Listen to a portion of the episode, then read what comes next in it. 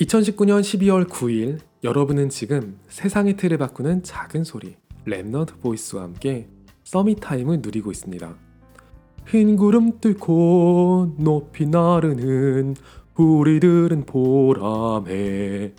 저는 대한민국 공군 장교 출신이에요. 어, 렘디, 그러면 F-16 타보셨어요?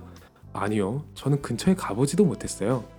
실제로 전투기를 조종하는 파일럿들은 극소수의 훈련받은 정예 요원이거든요. 상황에 따라서 그들에게 여러 임무가 맡겨지기도 하지만 어찌 됐든지 간에 그들은 모든 삶을 조종 하나에 집중해야만 돼요. 그리고 공군 부대에 있는 모든 군인과 군무원들의 존재 목적은 이 전투기를 띄우는 데 존재하죠. 수많은 병력들이 전투기를 관리하고 부품 및 무장을 정비하고 또 이 물자들을 공급하기 위해서 복무하는 거예요. 그리고 이 인원들의 생활을 보장할 수 있도록 복지를 책임지는 부서가 존재하고 또 그걸 관리하는 팀도 있어요. 이러니 저러니 해도 파일럿이 주인공이 되는 극단적인 피라미드 구조이다 보니까 몇몇 사람들은 볼멘 소리를 해요. 조종사들 꿀 빨고 앉아있네. 조종사만 사람이냐? 하지만 어떤 불만이 있든지 간에 이 시스템에 일단은 따라갈 수밖에 없어요. 조종사 하나와 전투기 하나가 연공을 수호하는 것이 그 모든 수고와 맞바꾸는 것 이상의 가치가 있으니까요. 그러면 교회는 어떨까요? 저는 이번 주일에도 강단의 목사님을 통해서 하나님의 말씀을 공급받고 그건 제 삶에 큰 영향을 미치게 돼요. 공군의 존재 이유가 전투기를 띄우고 영공을 수호하는 거라면 교회의 존재 이유는 말씀을 통해서 전도를 하는 거죠. 여러 가지 행사도 기획하고 현장에 다가가기 위해서 봉사도 할 수 있지만 교회라면은 결국 그 이유는 말씀 전파예요.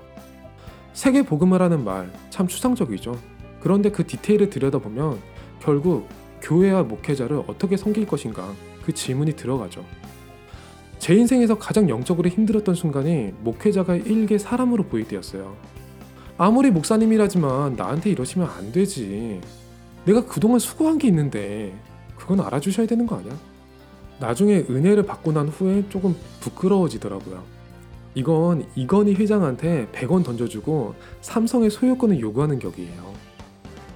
반대로 하나님의 큰 축복이 남들이 잘 알지 못하는 목회자의 빈 부분을 채우는 데에 있다는 걸 깨달을 때 너무 좋더라고요. 목회자 한 분의 삶과 사역에도 가정을 포함해서 수많은 요소들이 존재하잖아요. 목회자가 손이 없냐 발이 없냐 뚫린 입이니까 말은 쉽게 할 수 있죠. 그런데 저는 손 멀쩡하게 달리고 발 멀쩡하게 달린 파일럿 하나를 위해서 만 명이 움직이는 것도 본 사람이에요. 우리는 영적 전쟁을 하는 거라면서요. 반드시 승리하는 하나님의 전략이 무엇인지 제대로 이해하는 게 좋지 않을까요? 오늘이 여러분에게 최고의 서밋 타임이 되기를 기도합니다. 여러분은 지금 세상의 틀을 바꾸는 작은 소리 랩넌트 보이스와 함께하고 있습니다.